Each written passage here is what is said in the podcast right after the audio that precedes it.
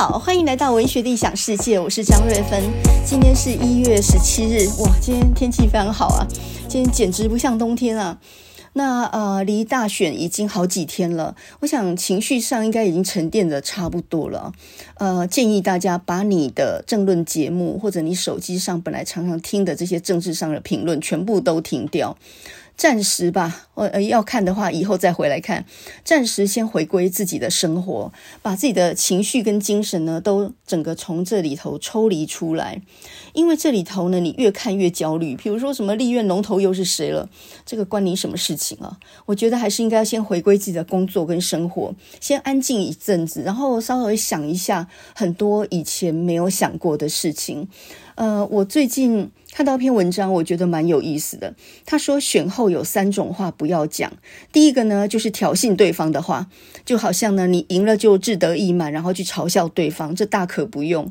那么第二个呢，就是责怪选民。有一种说法，就是说六十岁以上的老人占六百万，那就去了呀。哎，可是呢，你这等于就是在责怪选民都不理性，或者说完全都没头脑，这全智障啊！所以呢，这种责怪选民的做法也缺乏自己反省的能力啊，我觉得也是大可不用。就好像你以为年轻人的族群如果多，那么柯 P 就会当选吗？不一定，年轻人的投票率大概只有百分之五十左右，而且这里头还很多人是分散投到蓝跟绿的哦。所以，呃，老人也有支持柯 P 的，所以其实。责怪人口结构的老化，或者说这些老人真的是太昏庸什么，这个这个话就大可不用哈。那么第三个呢，就是不要输不起，也不要找战犯哦，是应该为这个负责了啊。所谓输不起，就是呃，你你没有办法接受输的事实，然后呢，你就想一定有人做票了，可是做票怎么样也做不到一两百万票，而且呢，其实监监票的人挺多的。那么我小孩呢，一个从美国回来投，一个从台南回来投，也算是非常非常认真。然后他们不死心，还监票监到最后，最后也只看出一两票，稍微有点小。闪失，所以呢，正常的情况底下，没有人可以在众目睽睽底下，除非特别怎么设计哦。所以先不要往这边去怀疑的话，人要输得起，这个有点像联考嘛，就是呃，联考失败了，你没有考上第一志愿，你当然可以怪东怪西，呃，就是因为没去补习班了，或者你可以说，哎，就是因为去了那个补习班，所以才考坏的，理由都很多。可是我觉得，真正要能够下一次考好一点。应该要汲取教训，也就是先想清楚这一次失败的原因。如果你能够回归到这个基础的话，那么下次才可能改进，才可能成功啊。所以失败没什么，但是我觉得就是要接受，然后要输得起。找战犯那是大可不用啊，呃，输了就觉得谁该负责？我觉得你还不如找出理由来。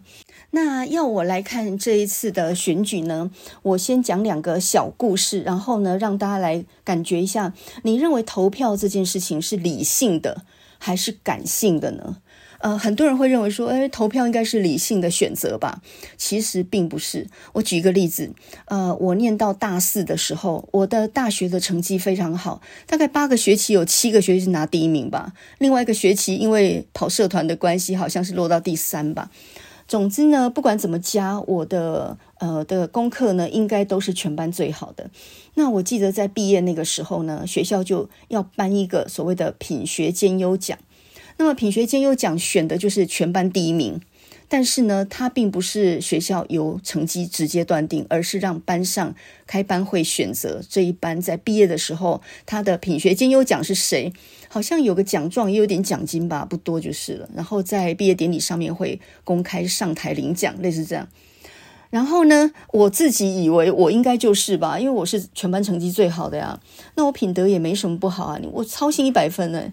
我因为是这个党团知青干部的这个这个那个区常委嘛，所以教官那边给我的操行分数都是非常高啊。所以所谓的品学兼优，非我莫属啊。然后呢，就在班会上面，我第一次知道投票并不是理性的行为。投票，然后呢，我的票数不但不是第一，也不是第二，我记得落到了不晓得第五还是多少去了。也就是，当你让大家有投票权的时候，他是凭理性去选择，还是凭感性去选择呢？他们选的不是成绩最好，但是是一个他们喜欢的人，受欢迎的，在班上人缘比较好的。那为什么我选不上呢？因为我虽然成绩好，这是公认的，大家都知道的事实，但是我平常跑的活动都是校外的，然后都是党部那边的，所以班上的活动很少参加。班上的那时候毕业有一个班游还是什么毕业旅行什么的，呃，我也没去，因为呢刚好跟外面的活动就是撞齐了，所以我没有办法参加。所以简单来说，我参加的活动都是比较校外的，然后呢班上的活动很少参加，所以跟大家也不太熟。那是我第一次真正理解到选举的本质，它其实并不是理性的。你给他选票之后，他选的是一个他喜欢的人，或者说他觉得亲切的人，或者他觉得可以给他利益的人。我们打个比方好了，比如说像这种政治上的选举，今天假设你是个炒房或者是呃炒股的人。那么，呃，如果柯批说现在要打房，开始要平抑物价或者是什么平抑股价之类的事情，如果你是个炒房炒股的人，你会投他吗？光是利益你就不可能投他，因为就没得浑水摸鱼赚钱了呀。那现在还不错啊，大家都赚到钱了。所以我之前听一个政论节目，就是一个比比较挺柯批的争论节目，就有一个人打进来说他是这几年炒股票赚到钱，他还蛮不希望柯批当选的。因为现在这个状况，他是在股票上赚得到钱的。那是我第一次呢，呃，感受到利益这件事情在选举上面，它就会造成很大的一个一个变数。所以你可能说，哎，理念上某人比较好，但是理念是很遥远的，我眼前的利益也比较实在的。所以呢，你就知道在呃毕业班里头选品学兼优的代表，我选不上的理由吧。我没有深耕地方，我跟班上同学不够好，因为我很少参加他们的活动，所以呢，我没有什么错误的地方，可是人家就觉得我不够亲切，或者说他们觉得我骄傲，事实上我没有，但是他们就觉得我我是不是眼高于顶，我都不参加班上活动啊，是不是看不起我们？所以呢，其实投票并不是理性的行为哈，这个是第一个，我第一次学到了，那就是我大四的时候，我还记得在班会上面呢，那个投票。当场一公布的时候，哇，那个我的脸啊，简直是热辣辣的，好像被打了一巴掌那样。这是第一件事哦，终于学到了。那么第二呢，就是呃，后来我成了一个老师嘛。假设现在在大学的讲堂上面，然后呃，某个系的学生要在他们的任课老师十几个当中呢，选一个优良老师哈。假设让他们选好了，你认为他会选那个教得好、学问好啊，对他们严格的老师，还是他们会选择那个他们比较喜欢的老师呢？答案当然是后者嘛。比如说，这个老师比较跟学生亲近一点，比较会讲笑话，常常请他们吃东西，这个绝对他们都会投他的。所以呢，你要选优良的老师，其实选的也是谁受欢迎，而不是谁教得好，或者是谁的学问好。如果你再严格一点，要求他们的成绩要进步了，那你就不晓得到哪里去了。所以。呃，科批那个重阳敬老一千五，为什么那么伤？就是他有一种立即的剥夺感，就是老人你把他原来有的拿掉，我那个对他来讲是眼前的利益当场就损失的事情哦。所以我可以理解到台北市为什么那么多老人他们是很不能够谅解绿营的，因为军公教就是在呃这个教育就是那个呃退休金上面。砍了很多嘛，那另外呢，柯批当市长的时候就直接砍掉那个重阳敬老，虽然后来有很多就是补贴的各种东西，但是那个是比较后面的，人只看得到眼前的利益嘛，那个那直接的剥夺感很重。所以呢，我想要告诉很多的小草们，如果你现在还不知道柯批为什么选不上的话，那我直接告诉你吧，你知道利益是大多数人的考量吗？呃，你可能说，可是信念上那样很好啊，但是那人要吃饱了才顾得到信念跟理想啊，也就是大部分人光是一点小恩小利，他就能够。能够依附到那边去，利益是大部分人的考量。那为什么年轻人会投科批因为你还没有被现实鞭打过嘛。你很多人还在念书或者工作资历还浅，你还没有吃过现实的苦啊。在现实的职场上面，你要让人同意你，最好的方法就是分给他利益。我看到哪里都一样。那政治就是一种利益的重新分配，而且是众人的，所以收买当然是比说服要来得容易一些啊。啊，有钱能使鬼推磨，这句话不是说假的呀。所以我听过一句话，就是政治是什么呢？就是你可以用理念说服百分之二十的人，你可以用利益收买百分之二十的人，另外六十呢，你只要欺骗他们或蒙蔽他们就可以了。那呃，这虽然不完全是事实，但是我觉得有某种道理哦。你能够使人跟你的理念相同。这个通常是吃饱喝足了的人做的事情。比如说，你是社会精英的，比较上流阶层的，呃，你你不用靠其他的事情活着的那种人，比较能够认同理念上的问题，因为理念去投你一票。但是呢，大部分人还是以利益为考量的，你相信我吧，即使是很小的利益。比如说那个一千五，我本来还以为一千五是一个月呢，看起来好像一年一千五，光是砍掉一年一千五就不得了了。所以大部分人还是以利益为考量的，以个人的利益为考量的。这个就是有时候政治也很难的原因，就是说服只能达到一部分，可是收买又达到另外一个很大部分。再来呢，就是一半的人根本什么都不知道，那个叫做一种蒙蔽或者说欺骗。比如说这一次呢，呃，我。我妈妈九十二岁，在台南生绿嘛，那被我说服了投柯 P 之后，她还很好玩，她还打电话来跟我说：“诶，我可是有投哦。”她怕我觉得她跑票的。那么等到选举结果出来之后呢，她后来很委婉的跟我说：“阿不阿多啊，德波郎咱要一起像啊。”意思就是说，他其实早就知道柯 P 被掉啊，理由是什么呢？整个巷子全部都是绿的，大概只有他一人投柯吧。那么普遍的心理就是。第一个不能够信任这个人，对他了解不够。那那这当然就是，哎，你说科比已经到处演讲了一年了，哪里还讲得不够清楚？他讲很多他的理念呢、也都很正确啊。问题就是他们接收的媒体是传统媒体，那完全是收不到的，甚至还有抹黑的。所以呢，他的。他的那个呃立足点跟你不一样，他知道的事情跟你是有很大的不同，所以呢，传统媒体在这个上面就真的占了很大的优势啊。那大部分老人他并没有习惯用手机去接收讯息，所以呢，这个所以这个柯 P 没有选上，其实有一个很大的理由。当然，第一个就是他的地方势力，因为他。毕竟，民众党是一个四年的小党嘛，所以呢，他时间不够，他还没有能够深耕地方。比如说，一大堆邻长、里长啦、地区立委啦、县市议员啦，他什么都没有。这些接触老百姓的最旁边的人，他还没有来得及深耕嘛。那么再来呢，就是传统媒体，毕竟是还是一般人接收的一个一个工具。所以在这两方面一吃亏呢，你那个自媒体空战虽然已经张到极致了，还是不够嘛。二十几好像也已经是极限了，已经是最好的状况了。所以其实选举是一件很复杂的事情。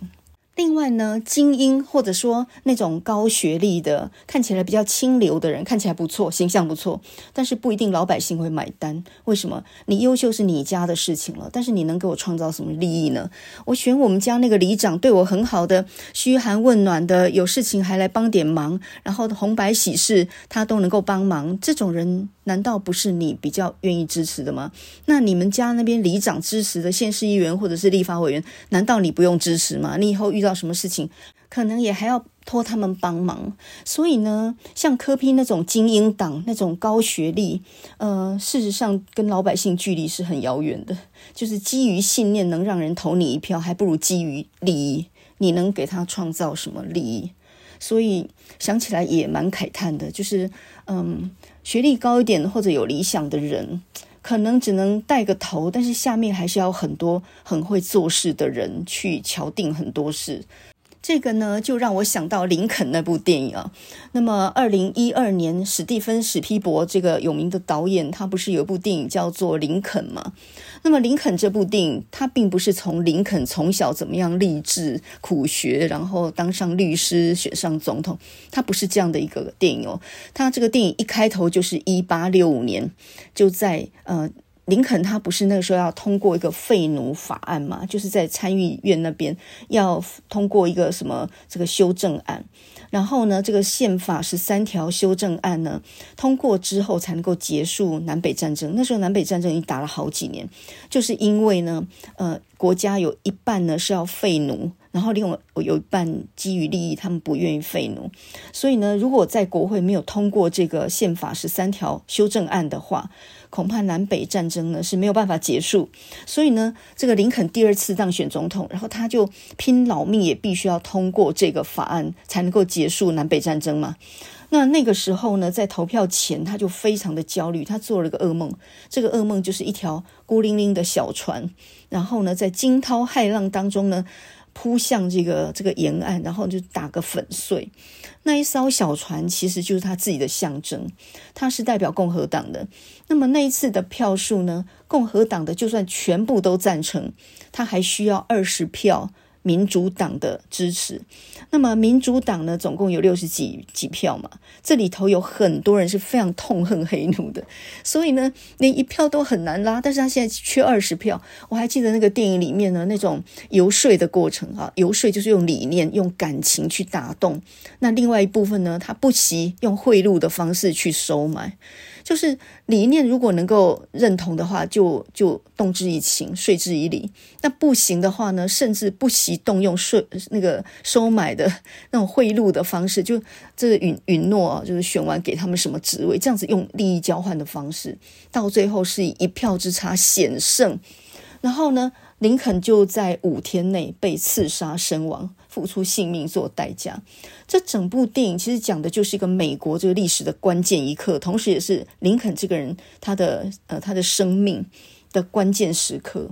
那他所展现出来的那种坚强的毅力，呃，当然大家很佩服。那另外一点，我就从此感觉到呢，我政治上也真的很黑暗，说服不了，必须用买的，宁可用买的，也必须要买，不然的话。没法通过啊，所以政治不是非常干净的事情哦。有一句话说“水清无大鱼”，你你你坚持要干干净净、爱惜羽毛的人，怎么弄政治？没有办法，政治是是很脏的。呃，其实是要进厨房就不能怕热了这种事业。所以为什么那么多黑道势力在地方上呢？而且呢，好像也没有办法禁绝，因为你要从事政治，这些条啊咖就是你。能够去深入一般人、一般老百姓的方法，你没有别的方法了。你不能用空战，然后呃，希望大家响应你的理念哦，理念非常好，大家赞成吧？No，大家赞成的是他的利益。所以你在社会上打滚越久，你越明白这个道理。为了一点小利能够出卖你的那多了。所以呢，人没有像你想的那么简单。就是当凯道那一天晚上聚集那么多人，看起来声势非常的激昂，你看起来觉得哇，情势好像很好啊。可是你知道有多少沉默的中年人、老年人，他在电视上看到那一幕的时候，他想：这下糟糕了。那这个政治上一革新的话，那恐怕我的生意也不用做了，我大概也股票也不用想了，然后买了房子，可能如果没有涨上去，那我不是就亏了吗？可能很多人心里想的是这个呢，所以我想一想这整个过程呢，就觉得理想还是要跟现实妥协的，那就是没有办法的事情哦。你不给人家利益的时候，你自己很清廉；那你不给人家利益的时候，人家为什么要帮你做事情？所以很难呐，我觉得政治这条路不是我们一般读书人能够走的路啊。那呃，最近呢，刚好施明德去世嘛，八十三岁。说到施明德，那就没有人不认识了啊，这个民进党创党元老啊。那么他已经罹患癌症多年啊，所以身体已经不好一阵子了。那么说到施明德，其实也令人蛮感慨。他有一句名言嘛，他就说到，他就说呢，承受苦难是容易的，拒绝诱惑是很困难的。那那这句话另外一个翻译就是说呢，共患难比较容易，然后共富贵比较难啊。一群同志基于某种理想一起打拼的时候，流血流汗，可是到最后呢，纷纷拒绝不了诱惑，各自贪污。民进党整个的历史。是，也就是从充满理想，然后到最后慢慢的就开始开始走歪了嘛。所以，呃，说到施明德这个悲剧人物啊，有人说他是台湾的曼德拉，因为他总共两次坐牢，加起来呢坐了二十五年的牢。这个也真的很久啊。那么说到施明德呢，很多人就只知道他二零零六年那个红衫军。可是呢，对我们这种年纪的人来讲，我们是很早很早就知道施明德了。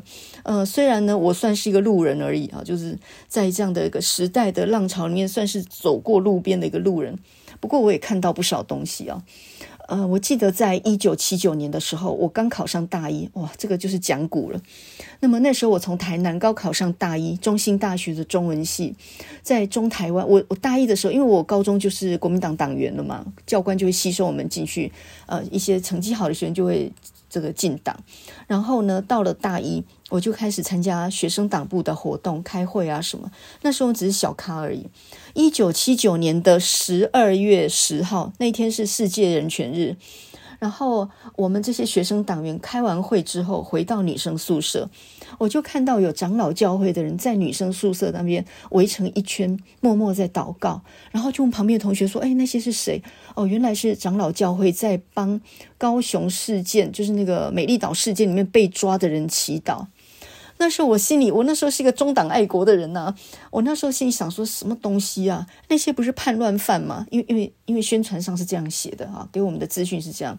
那些都是叛乱犯，都是叛乱分子，意图颠覆政府。你们在那边假鬼假怪，搞什么东西啦？这有什么好同情的？那是我第一次接触到一个历史现场，我完全不知道美丽岛事件是怎么回事，因为那时候整个消息都封锁了。当时候的党禁报禁是比现在更严酷的嘛，所以他不想让你看到的事情，你是不会知道的。然后呢，我就在一个很宁静的中台湾的校园里面呢，念了四年的中文系，都是读的一些什么古典中国的东西，啊，一直在文学的范围里面，一直到一九八三年的时候，我考上文化大学的中文硕士班，然后就到华冈，就是阳明山上面。那文化大学它其实就有很多像什么政治所啊。劳工所这些比较人文社会方面的研究所，所以我有很多的学长，就是在呃那个宿舍里面啊，因为研究生宿舍分。一栋是那个男生，一栋是女生。那我们很多学长呢，他们就跟那些政治所的住在一起，所以呢，冬天常一起吃火锅。然后我就去那边蹭 蹭火锅，跟他们一起吃火锅的时候，那个时候就听到他们弄一个小电视，那时候电视还是黑白的，就那个黑白小电视在那边看。当时候呢，尤清落选，我还不知道尤清是谁啊。然后尤清落选，然后他们就哎很慨叹，然后说没关系，没关系，保留实力。我就在旁边呢，弄火锅，吃得很开心，然后帮他们呢泡茶倒水的。然后那些学长们非常关心政治，他们讲的东西我一句都听不懂。然后我就一直在帮他们，就是倒茶，就看他们茶杯空了，我就帮他们倒茶。然后那些学长还笑我说：“哎，你写的灌斗杯啊嘛，就是看到看到茶碗空了就倒，也是要灌死我们吗？这样。”所以那个时候我完全是一个路人，完全政治能感，我也不知道尤清是谁，为什么叫做保留实力。这个我都不知道。后来很久之后，我开始跟这些学长借一些党外杂志，所以八八零年代的党外杂志，我是在阳明山开始读的，然后也在那个时候借到跟学长借到那个彭敏敏的《自由的滋味》，然后我一看以后不得了。哇！国民党做那么多亏心事啊，太可怕了吧！然后再来呢，我到师大去上课的时候，在台大上课的时候，对面很多书店，这些书店里面卖很多三零年代大陆的小说，像鲁迅啊、沈从文、老舍这些，我买了好多。这些其实都左派的，然后都放在小木箱子里头，那个后面就不是摆在外面卖，但是都买得到。那全部都是盗版，所以呢，从呃，这个研究所学长那边借来很多书，然后也开始读那些党外的杂志啊。整个八零年代在台北，哇，那是一个非常非常言论多元的时代。然后我开始也接触到这些东西，那是跟我在念大学的时候完全不同的一个氛围。也因为读了这些党外的书以后呢，我开始慢慢的跟我原来那个国民党的身份开始脱离。那个时候就有很多学长他们要上实践研究院，就革命实践研究院在阳明山上面，那个就是一个干部训练学校。如果你去读那个，说不定以后就是复工会的什么 什么人之类的，像李宗贵那样。那呃，学长就问我要不要去参加，我那时候就拒绝了。所以从这个硕班开始，我就已经。没有参加国民党的活动，也就是形同脱党了。那我这样一个小咖脱党，没人管，不交党费，然后也就不去参加各种会议跟活动啊，就这样就此跟国民党分道扬镳了。那个时候呢，民进党还在街头战斗。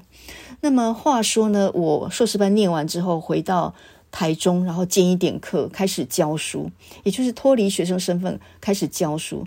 有一件事情我印象是很深刻的。一九八八年蒋经国去世，那我租房子的地方我自己弄了一个电视嘛，然后那个电视呢就黑白了一阵子。所以蒋经国去世，电视是曾经有一度是全部都黑白的，这是事实啊。那是一九八八年，一九八九年大陆就发生了天安门民运嘛，然后一九九零年呢，台北就就有那个野百合学运，那个是三月的时候。但是我一直到一九九零年的。九月才回到台北，因为我考上博士班。那时候我考上东吴的中文博士班，那呃上课的地点就在东吴的城区部贵阳街那个地方，那边就是博爱特区，而我们的旁边呢就是警备总部。我所在的上课的地方，那栋大楼那边就是在总统府没多远的地方。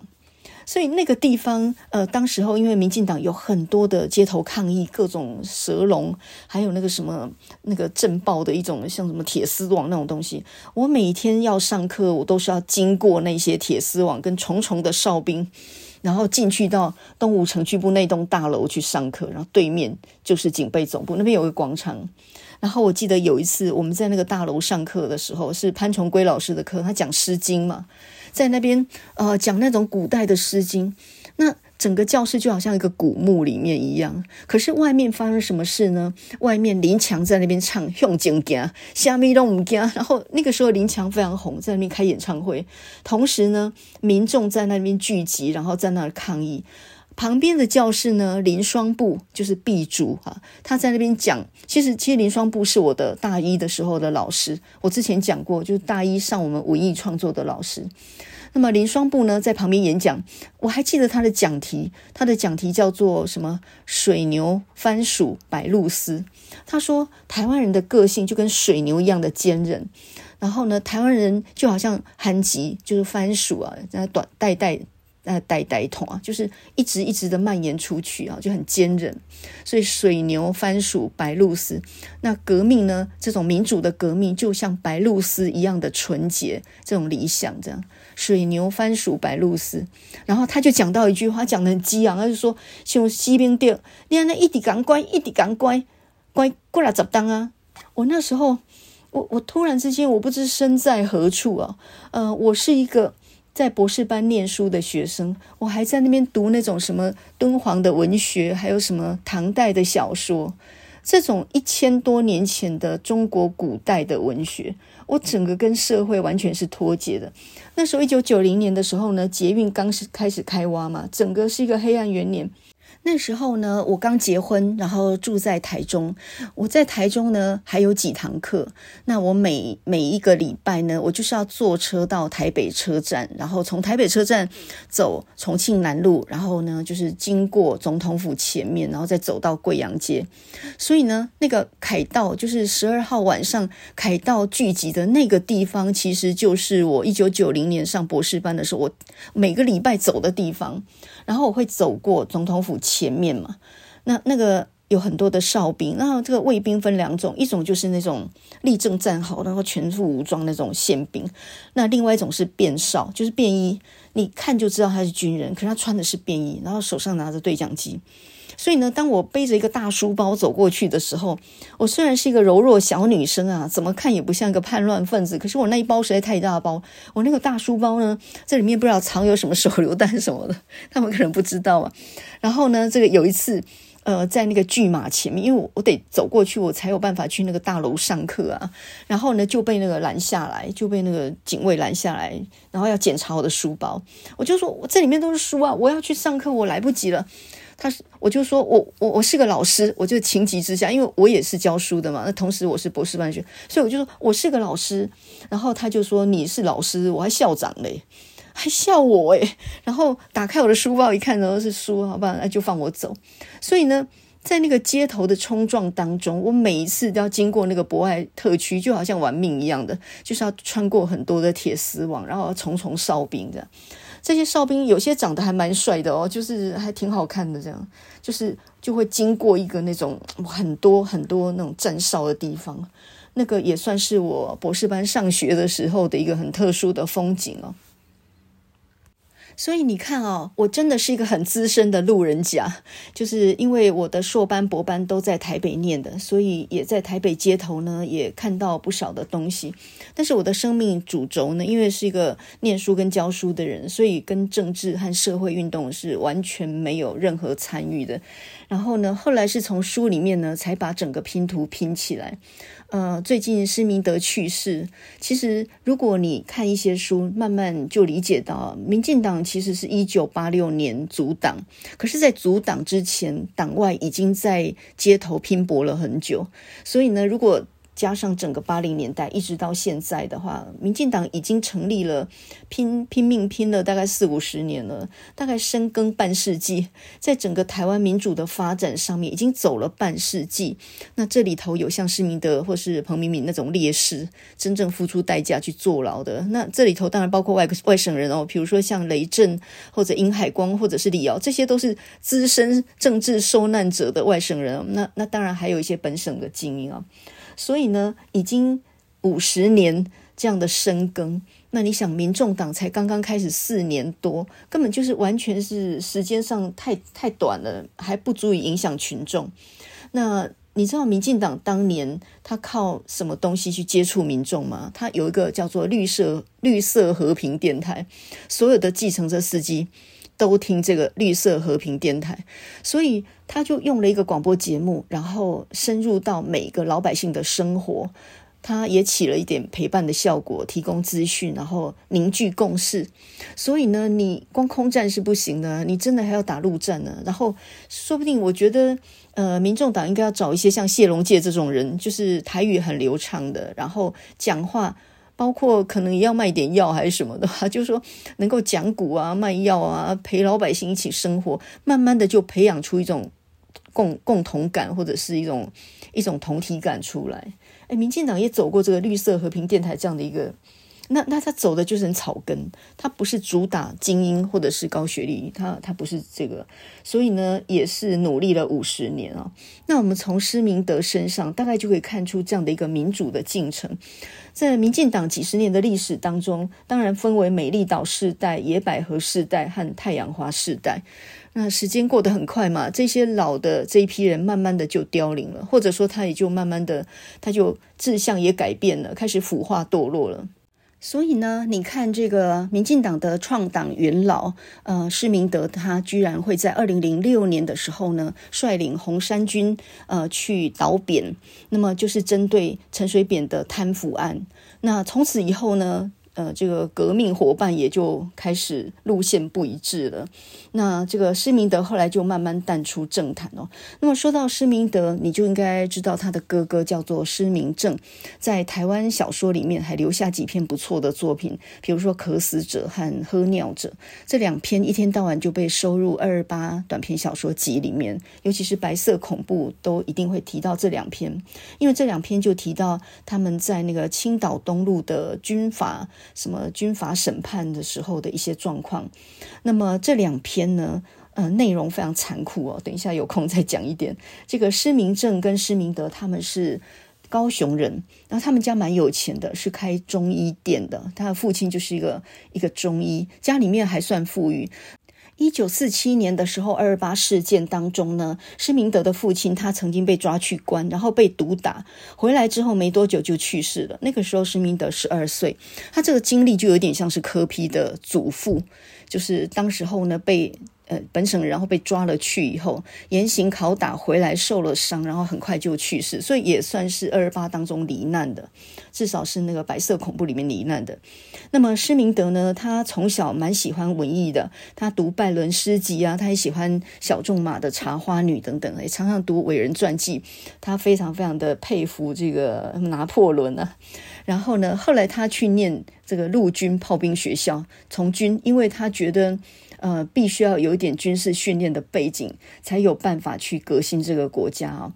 然后曾经在金门呃当过兵吧，在一九六零年代初呢，他们家三兄弟就被密告说他们曾经参加一个什么什么联盟啊，叫做什么亚细亚同盟，然后就被抓。那个时候白色恐怖株连甚广，所以呢，施明德如果是参与其间的人，那他哥哥就叫做知情不报，就说你一定知道，然后你再掩护他。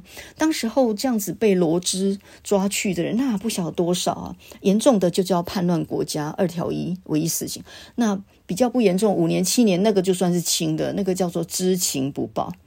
然后呢，这个时候施明德被严刑拷打，当时候他才二十二岁嘛，当时候他的牙齿就被打到全口脱落，所以他一辈子都戴假牙，就二十几岁健康就就已经在那种严刑酷酷打当中呢，就受伤很严重。然后呢，这个施明正他那一那一篇那个渴死者那一篇小说。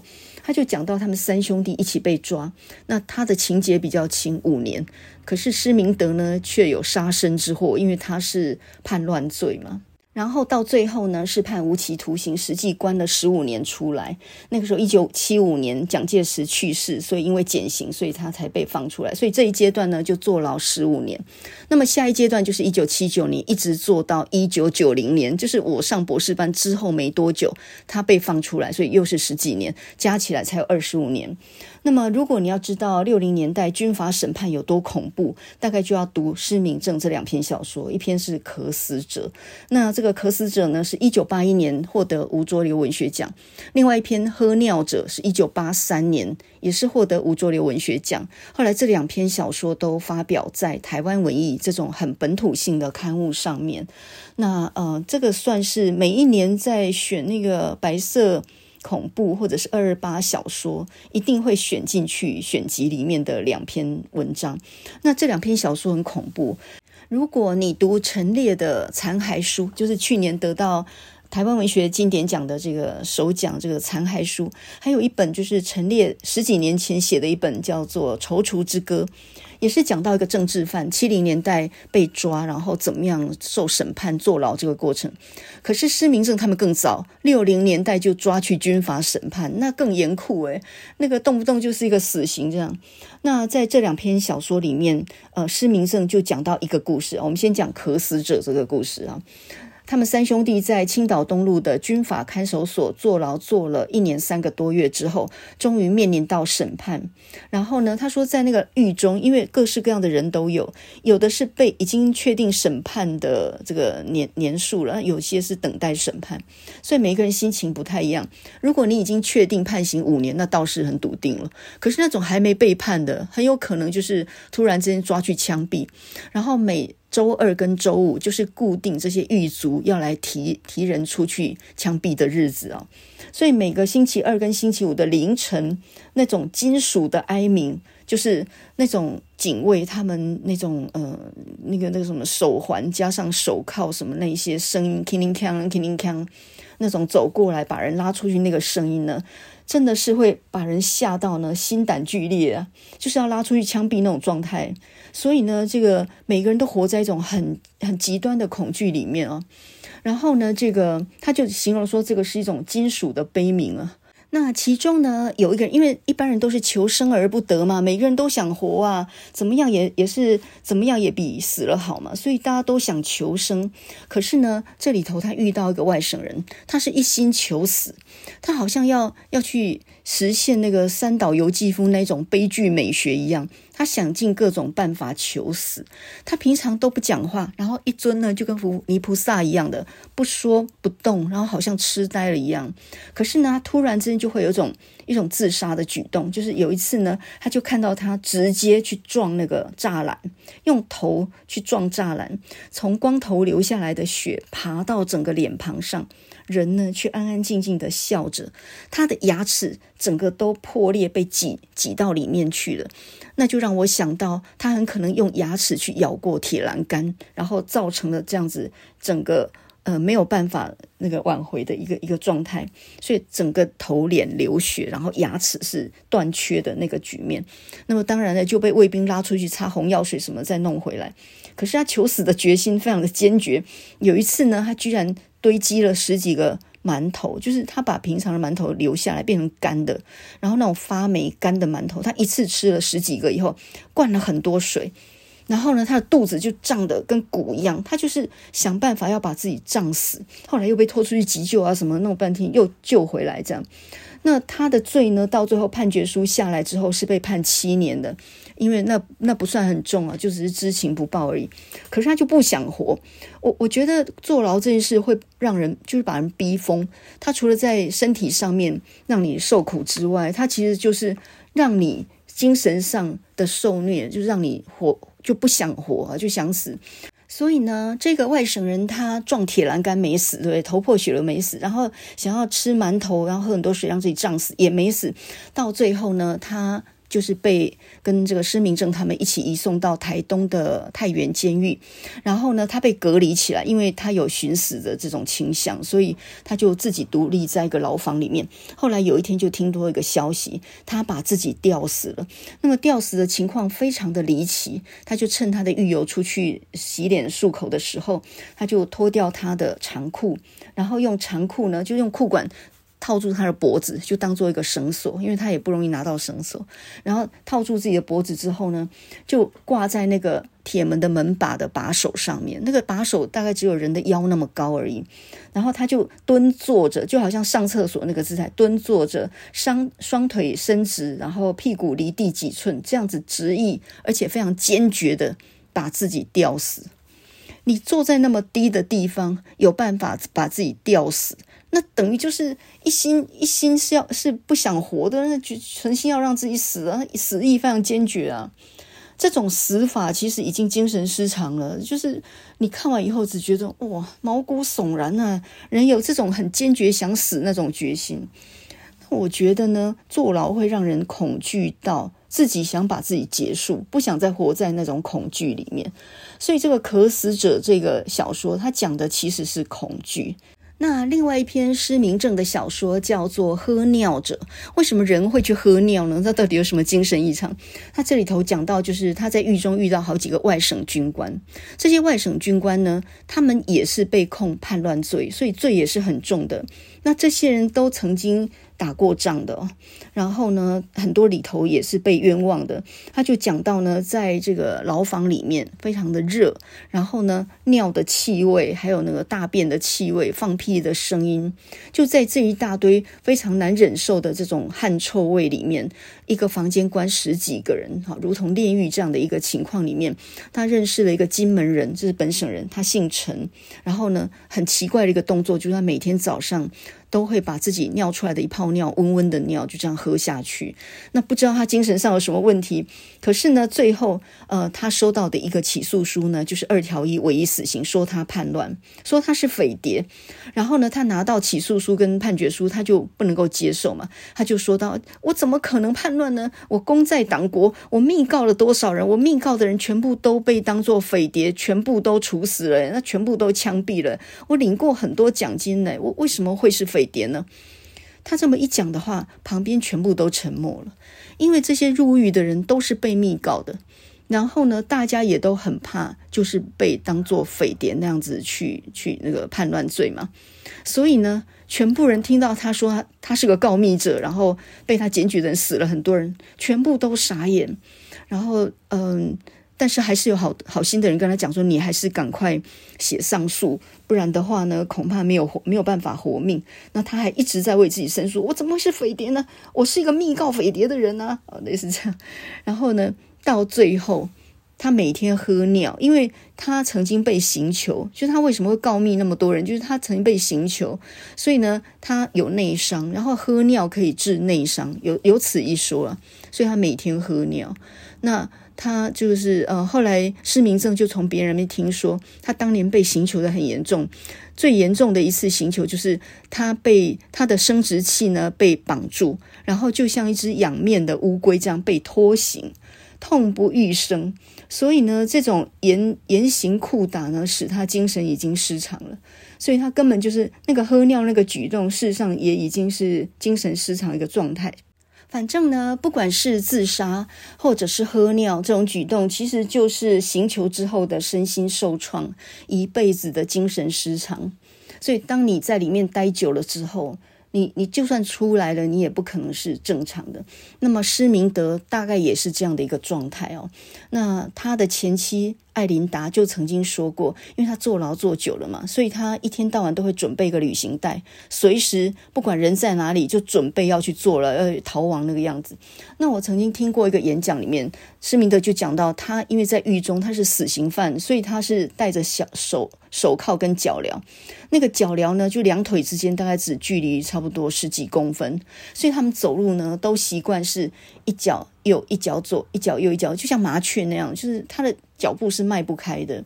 后来有一天被放出来之后，他发现他不会走路了，因为他多年来他走路都是要有脚镣才会走路的，所以他走路就是左右很小的跨步，拿掉脚镣就不会走路了。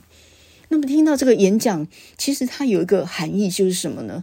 那个是身体上的禁锢，就是你身体被禁锢久了，你你被脚镣绑久，你不会走路，对不对？可是人最可怕的是精神上的禁锢，就是说你精神上被洗脑之后，你已经不会想了，你已经没有没有能力思想了。那我们到底是身体上被禁锢比较多，还是我们精神上被禁锢比较多呢？以现在的教育来讲，当然没有身体上这种了，但是但我们精神上呢，我们思想上被限制的。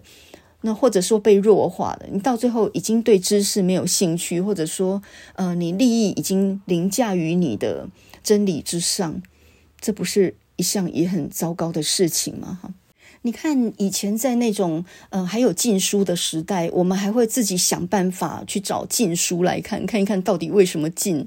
但是现在的学生呢？呃，你不要说禁书了，你开给他一些好书的书，他懒得看一下。你就算是传到他赖里面，他连打开他都不想看。那你在期末的时候就鼓励学生说要回去投票哦，这个是一个民主那个社会的一个实践，这个参与非常重要。你不管投谁，也要记得去投哦。很多人就跟我讲说啊，他都没在投的。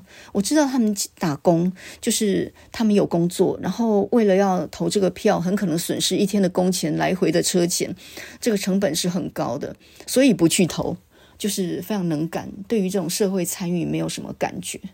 所以在以前那种被控制的时代，我们还有求知欲，会想办法去找一点东西来看。但是现在的学生会看禁书吗？他啥书都不看了哦。很多人就直接说呢，哎，那个过去的事了，那个都都把它忘掉好了，就直接我们要努力往前。可是如果你过去的事情不知道的话，你如何能够理解事情？你如何理解民进党怎么样都有四成的铁票？你你如何理解这件事情？所以你就必须要知道整个民主的进程，它其实很漫长的。那么回到施明德好了，一九七九年那个时候发生什么事呢？就是。当时候施明德不是刚出狱没多久吗？然后他就跟当时候的立法委员黄信介创办了一个杂志，叫做《美丽岛》。当时候施明德就是总经理，然后呢，社长跟副社长分别是许信良和吕秀莲。那么这个杂志呢，当然就是一个党外的杂志啊，然后宣扬的是民主啊、自觉这种观念。那这种观念现在来看，那就已经是。就是就是很普遍的概念，可是当时候你宣导民主，还有台湾自觉这种观念，完全触犯国民党的底线，所以呢，就是叛乱罪了，差不多。所以当时候呢，他在冲撞体制的时候，嗯、加上那些党外杂志，然后就引发了一阵。他那时候销路非常好哦，听说，所以国民党认为这种风气其实很很糟糕，所以想尽办法要禁绝他们。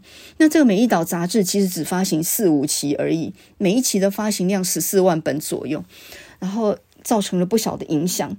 当时候呢，呃，民进党还没有阻挡成功哦。那个时候是一九七九年，那他们这个美丽岛杂志社呢，它在全台有十几个服务处，而那个服务处其实事实上就是呃党外势力的集结的地方了，等于有一些地方势力了。那么在一九七九年的十二月十号那一天是世界人权日，那这个美丽岛杂志社在高雄举办演讲。那演讲本来讲一讲，然后大家散掉没事，也没有打算。闹事的。结果呢，国民党知道这群人，美丽岛这群人要在那边办演讲造势，会聚集群众，他先开来震爆车，然后对民众呢发射催泪瓦斯之类，警民开始起冲突。然后就在这个时候呢，我到最后一阵逃窜，后来就全台逮捕美丽岛诸人。那么这些美丽岛的人到最后呢，就全部都都落网嘛。然后呢，当时候国民党的宣传它里面讲的就是说这，这个施明德呢是江洋大盗，然后呢他呃行迹呢这个神出鬼没，就是全岛大追捕就对了，而且呃到处都有他的照片，然后就是到处悬赏。那么施明德那个时候呢，他其实就躲在台北。张温英是个牙医，他还帮他。易容就是稍微做了一点手术，但是这个手术显然没有没有改变容貌太多。后来不到三个礼拜，施明德就落网。那当时候呢，施明德的太太是艾琳达，她是个美国人，她就到海外，她被驱逐出境，然后她就到美国到处演讲求援，到处想尽办法呢要去声援他们呢。所以呢，到最后，呃，美丽岛事件里面受审，这个军法审判就变成了中外媒体都到，然后旁听人民众很多这样的一个局面，就是一个公开的军法审判庭，这个是很少见的，因为呃，外国媒体开始关注这件事情，就是大家都很瞩目的了。所以呢，国民党想要把这些人都判死刑，就变得比较不容易，因为大家都看着嘛。那么就在那个时候呢，呃，施明德、陈菊、吕秀莲、张俊宏他们这些人就是囚犯，就是受审的。然后呢，这个帮他们辩护的，就是呃陈水扁、谢长廷、苏贞昌这些人。那这里头最年轻的就是陈水扁，那时候他才二十九岁，是个很年轻的律师。这些人后来就被称为美丽岛世代，就是在里面受审的以及帮他们辩护的律师，这些就是美丽岛世代，就是一九七九年冲撞体制的这一群人哦。那么在施明德出来受审那一天的前一天，就是二二八。那一天发生了林义雄的灭门血案。林义雄他是个律师，然后他那个时候是省议员，在美丽岛事件的时候，他其实只是去坐在台下听，他根本就没有上台演讲，也没有鼓动群众。但是他早就被警总盯上了，所以借机会把他抓起来，然后也是在里面要审判。那就在审判前一天，就是二二八那一天呢，他们家被人破门而入，然后他们家一个老妈妈，还有呢三个女儿都很小啊，六七岁那种小孩子。然后他太太方素敏那时候外出嘛，所以家里只留一个老妈妈跟三个幼小的的女儿，然后就全部被杀了。大女儿林焕君呢，身身中六刀倒在地上。还没死，然后呢，就是后来被救了，后来送到美国。所以他们家这个灭门血案很恐怖的，就是说，首先他并没有，就是并不是偷东西的小偷，因为财物并没有短少。另外呢，林义雄因为他是一个叛乱犯，他们家前后站了很多的警卫，就是有警卫二十四小时看守一个地方，居然有人能闯进去杀人，而且呢，他的刀刀就是都直接命中要害，是从那个肋骨跟肋骨中间这样戳进去的。那完全是职业杀手，但是到最后就变成悬案，就完全查不到。那这个恫吓意味当然非常非常的明显。你说这是一个普通小偷，那没有人能够同意哦。呃，林义雄呢，在狱中，他当然是用头去撞那个，就是因为后来到殡仪馆看到自己母亲的遗体，还有两个小女儿的遗体的时候，他悲愤的，然后用头去撞那个冰柜哦，简直就崩溃了。那第二天呢，在美丽岛受审的时候，你知道施明德说什么吗？他意态从容的请庭上判他死刑。他说：“我知道你们很恨我，那你判我死刑吧。如果杀掉我能够去弥平这一切伤害，请你们不要去伤害其他的人。你把我杀了吧，请你判我死刑。”面对一个想要成为烈士的人，你任何法庭在众目睽睽底下，大概都没有办法这样做。他他就请你判他死刑，原谅其他的人啊？那那你能你能把他弄死吗？那么多人看着，所以呢，后来连法官都都都为之动容，然后后面已经开始有啜泣的声音。旁观的人太多了，最后判的是无期徒刑。然后呢，这个施明德他又被关了第二次嘛。然后他在一九八五年江南案爆发的时候，他绝食抗议。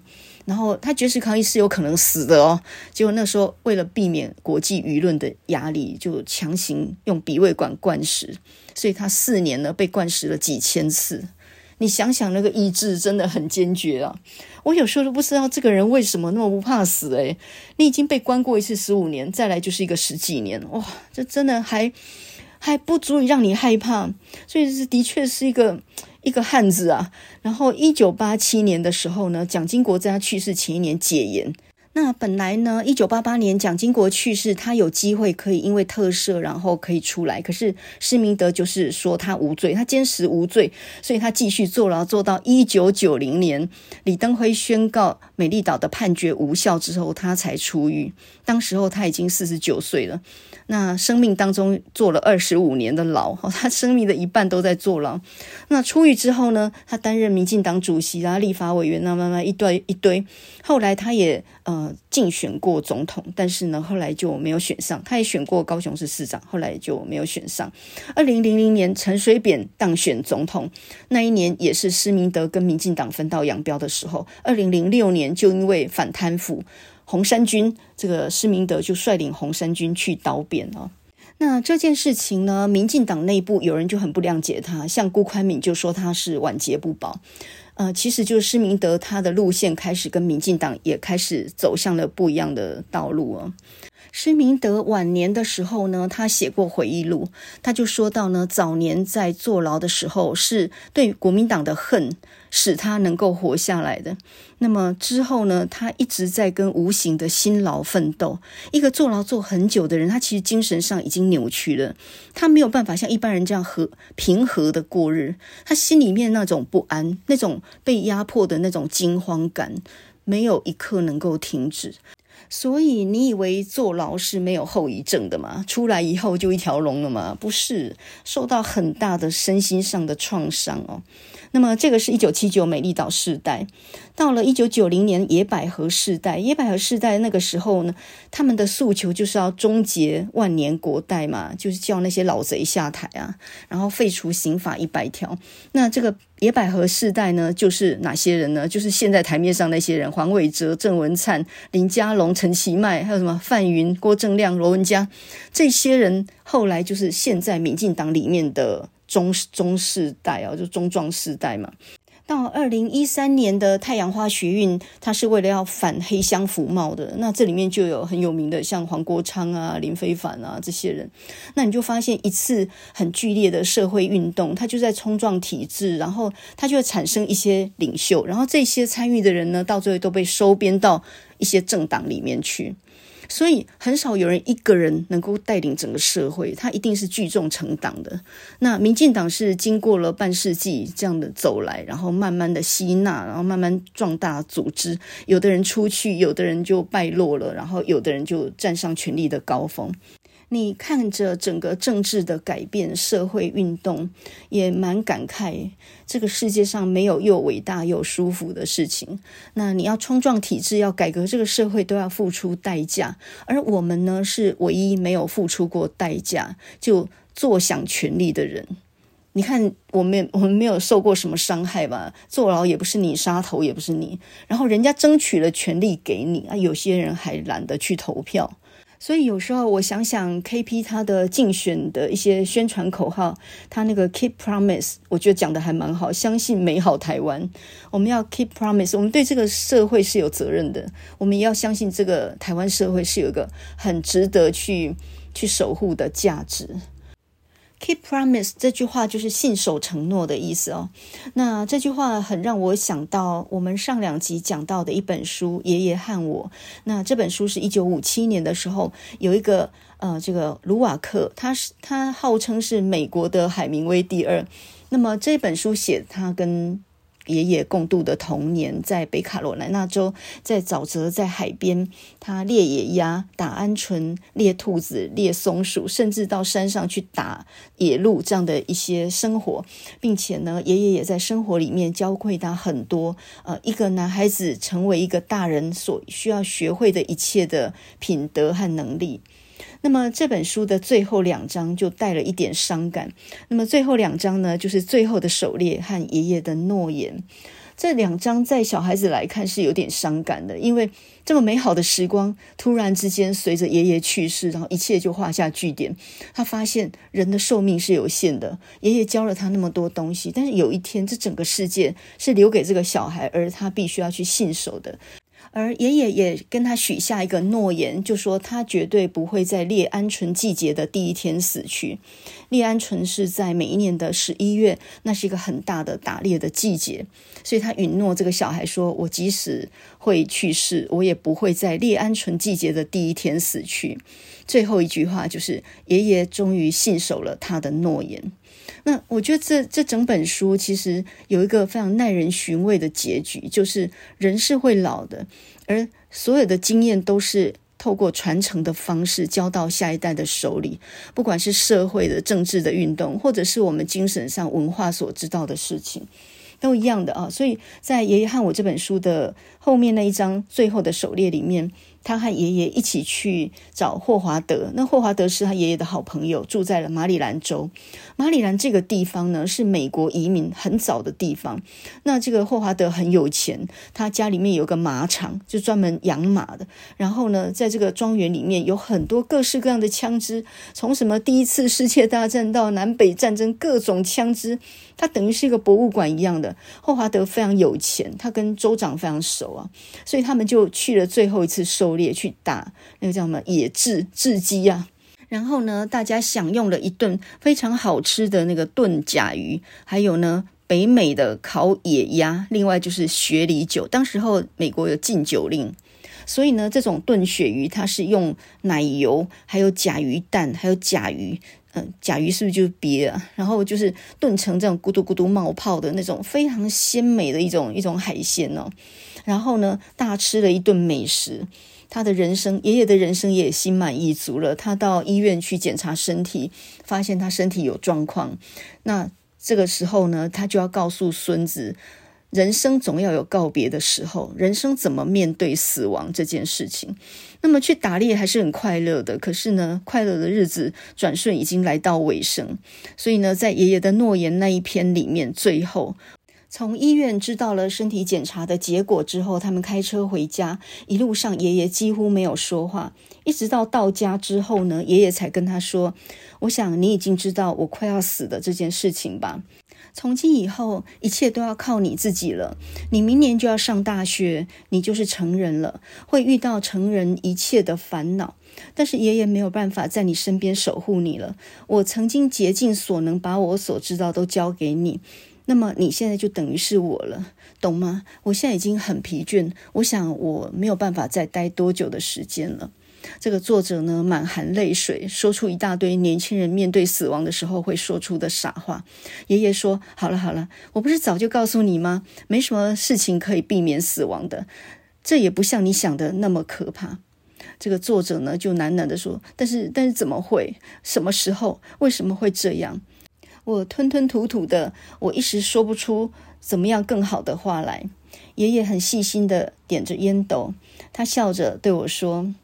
我用我的信用跟你保证，我绝对不会在猎鹌鹑的季节第一天死去。爷爷是遵守了他的诺言。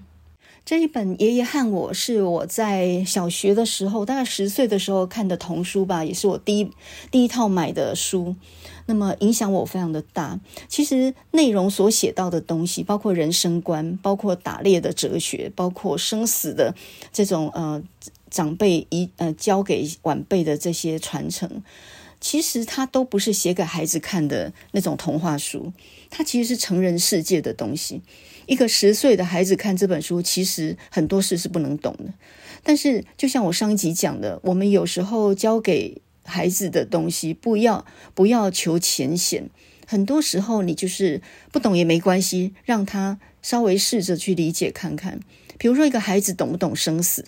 我不知道，可是你他总会面对到，所以很多时候不要去让小孩呃去去隔离开，就是跟成人的世界隔离，反而要让他进入去了解一些事情。比如说，经过一个选举，你体会到现实的残酷吧？你体会到你的理想很美好，但是事实怎么不是这样呢？有一天有没有可能你也会堕落？你也可能会把持不住，看到很巨大的利益的时候。你突然之间就不是你自己了。呃，有时候我们看到台面上的人物，他以前那么清新美好，充满理想，为什么后面会变成这样子？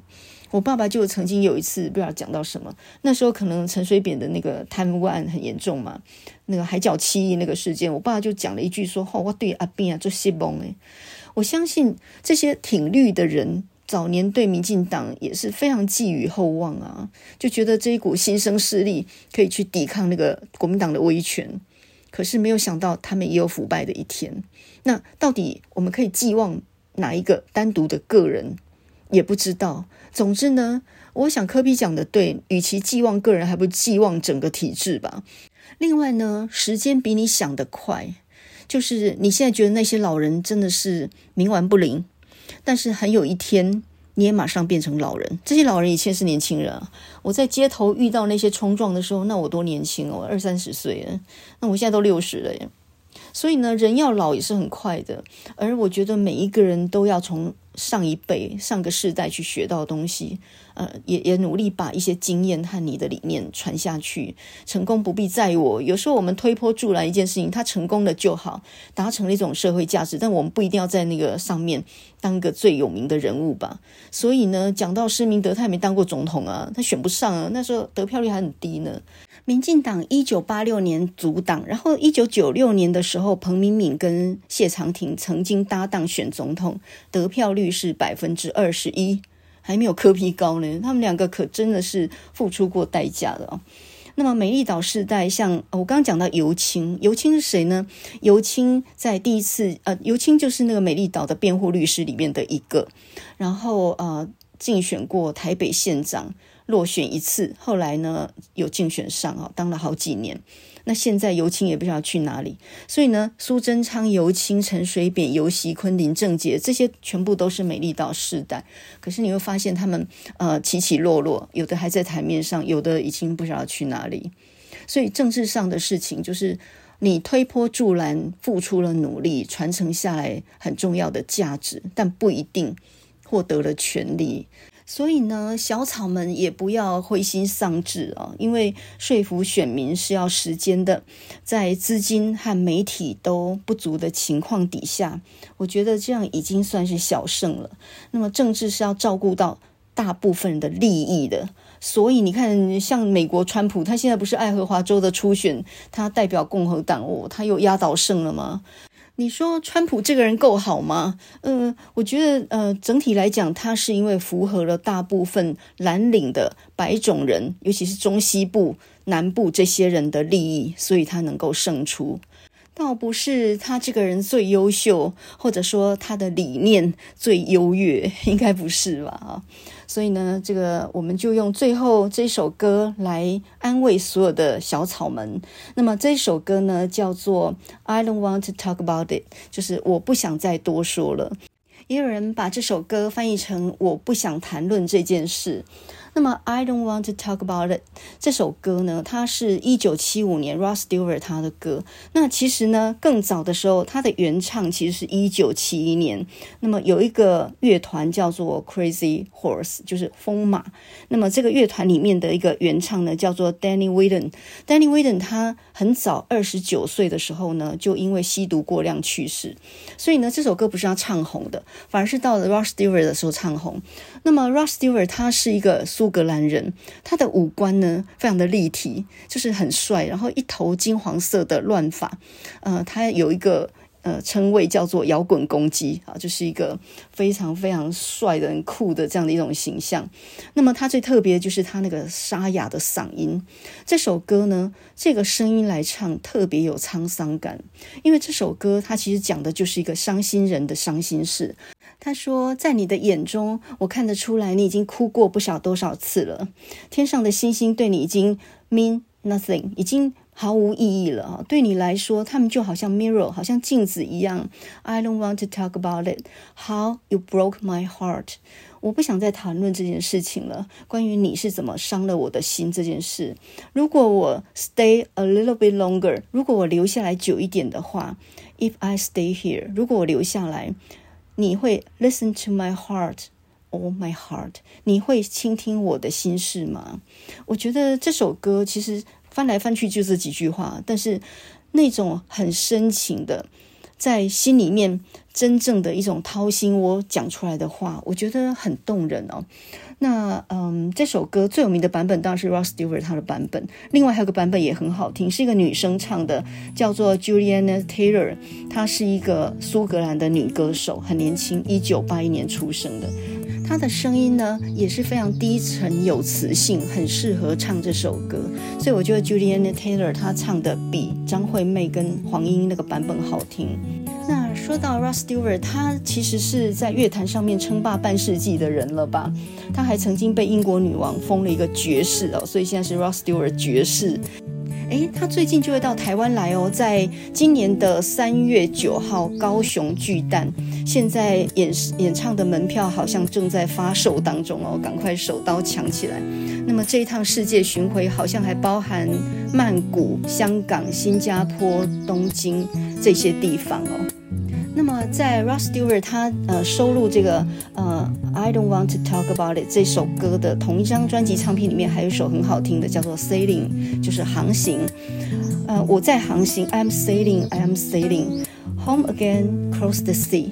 我即将要返乡回航，越过海洋。我航行在汹涌的海面上面，我就只是为了要靠近你，只是为了要靠近自由。那这首歌也是非常好听，曾经被英国的海军呢作为航空母舰的一个配乐。那我们今天要听的这个 I don't want to talk about it，我们要先来听 Rod Stewart 的版本，再来听 Julianne Taylor 的版本。一九七五年 I don't want to talk about it，我不想再多说了。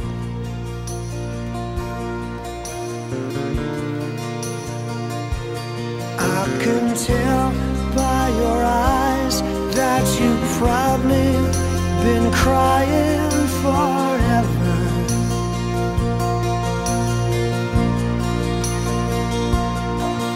The stars in the sky. Don't mean